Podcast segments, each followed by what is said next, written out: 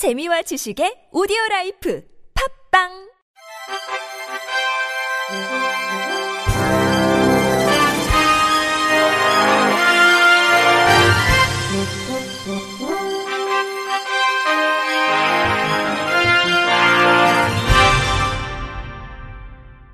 청취자 여러분 안녕하십니까? 3월 31일 목요일 KBRC 뉴스입니다.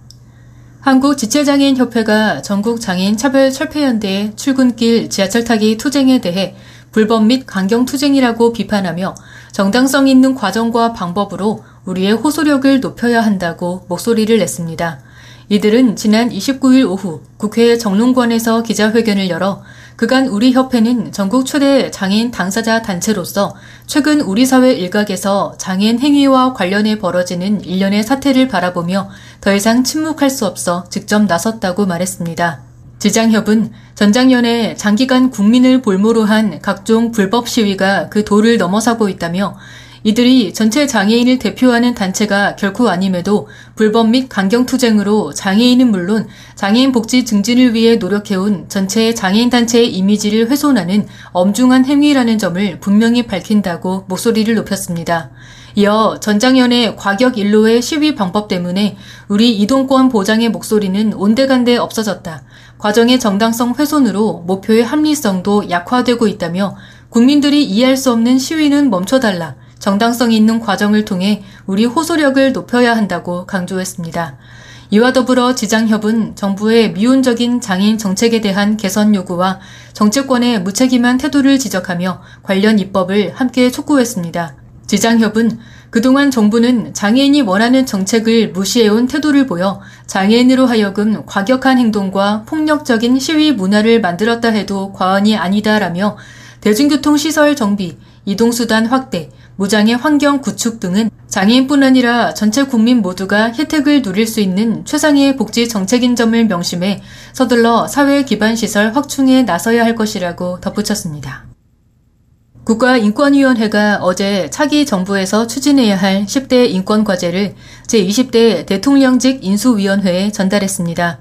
10대 인권과제는 혐오와 차별의 극복과 평등사회 실현, 양극화와 위기 상황에 대응하는 사회 안전망 확충, 기본적 인권의 보장 강화, 사회적 약자, 소수자 인권 보장 강화, 모든 일하는 사람의 노동 인권 보장, 지능정보 사회에서의 인권 보호 강화, 기후 변화에 따른 인권 문제 대응, 기업의 인권 경영 정착, 군인 인권 보장 강화, 남북 관계 발전과 국제 협력을 통한 북한 인권 개선입니다.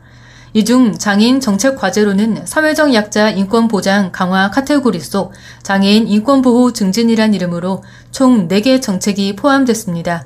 구체적으로 장애인이 차별 없이 안전하게 노동할 수 있는 환경 조성, 장애인 이동권 및 정보 접근성 강화, 정신장애인 인권 보호 및 증진, 장애인의 탈시설 및 지역사회 통합 기반 구축 등입니다.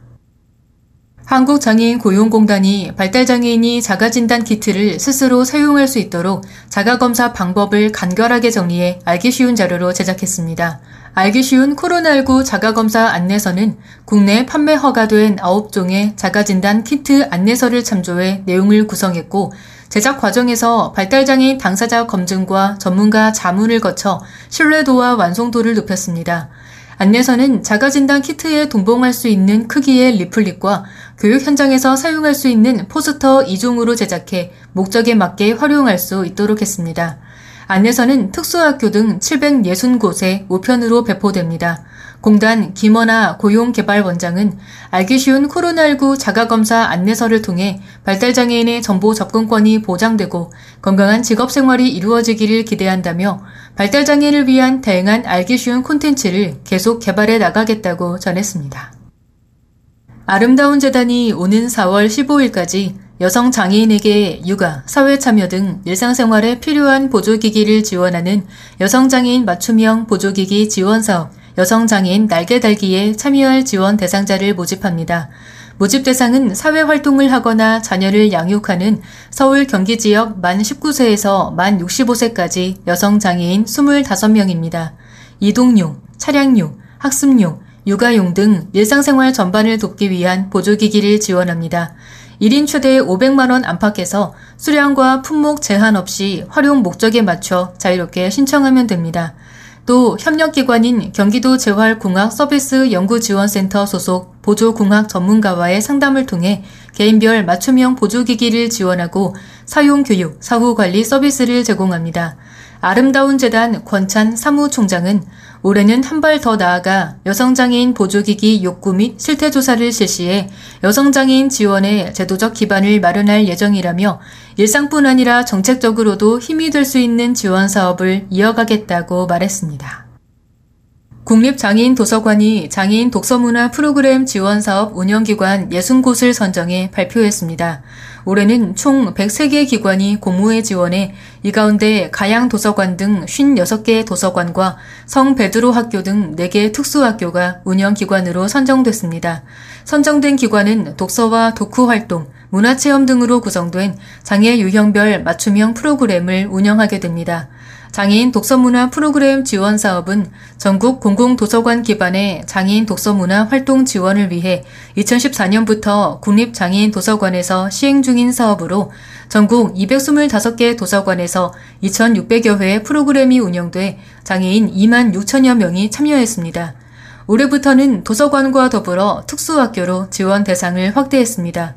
국립장애인 도서관 관계자는 코로나19로 모든 문화 활동이 위축되고 있는 현실을 고려해 도서관 및 학교에서 장애인을 위한 다채로운 독서 프로그램이 안전하고 효과적으로 진행될 수 있도록 지원할 계획이라고 밝혔습니다. 선정기관 목록은 국립장애인 도서관 홈페이지에서 확인할 수 있습니다. 부산광역시 장애인 종합복지관이 다음 달 4일부터 5월 11일까지 제8회 장애인식 개선 공모전 다시 봄을 개최합니다. 공모 분야는 101장, 그림, 일러스트, 영상 및 사진 총 4가지 부문으로 나뉘며 지형, 성별, 나이 구분 없이 장애인식 개선에 관심이 있는 누구나 참여할 수 있습니다. 공모 주제는 지역사회 내 장애인에 대한 긍정적 변화와 올바른 인식 확산을 위한 내용, 장애인이 주체적으로 살아가는 이야기를 담은 내용, 장애인과 비장애인이 더불어 사는 이야기 등이 포함됩니다. 시상 부문은 각 부문별 최우수상, 우수상, 장려상으로 총 23명의 수상자에게 상장과 함께 상품권이 수여됩니다. 수상작은 3D 가상공간 제공 솔루션 업체 미트마와 협력해 가상공간 전시회를 진행할 계획입니다. 공모전 결과는 5월 30일 부산 장복 홈페이지 및 수상자에 한해 개별 안내할 예정입니다. 부산 장복 이승희 관장은 지역 주민 누구나 장애인식 개선에 참여할 기회를 제공할 뿐만 아니라 시간과 공간에 제약받지 않고 누구나 작품을 관람할 기회를 제공해 장애 인식의 기회를 확대할 계획이라고 말했습니다. 끝으로 날씨입니다. 내일은 전국이 맑고 포근해 봄꽃을 재촉할 전망입니다. 기상청은 전국이 대체로 맑고 동해안과 남해안, 제주도는 가끔 구름이 많겠다고 예보했습니다. 내일 아침 최저 기온은 서울 4도 등 영하 2도에서 영상 7도, 낮 최고 기온은 서울 14도 등 10도에서 16도입니다. 미세먼지 농도는 원활한 대기 확산의 영향으로 전 권역이 좋음에서 보통 수준을 나타내겠습니다. 이상으로 3월 31일 목요일 KBIC 뉴스를 마칩니다. 지금까지 제작의 이창훈, 진행의 홍가연이었습니다. 고맙습니다. KBIC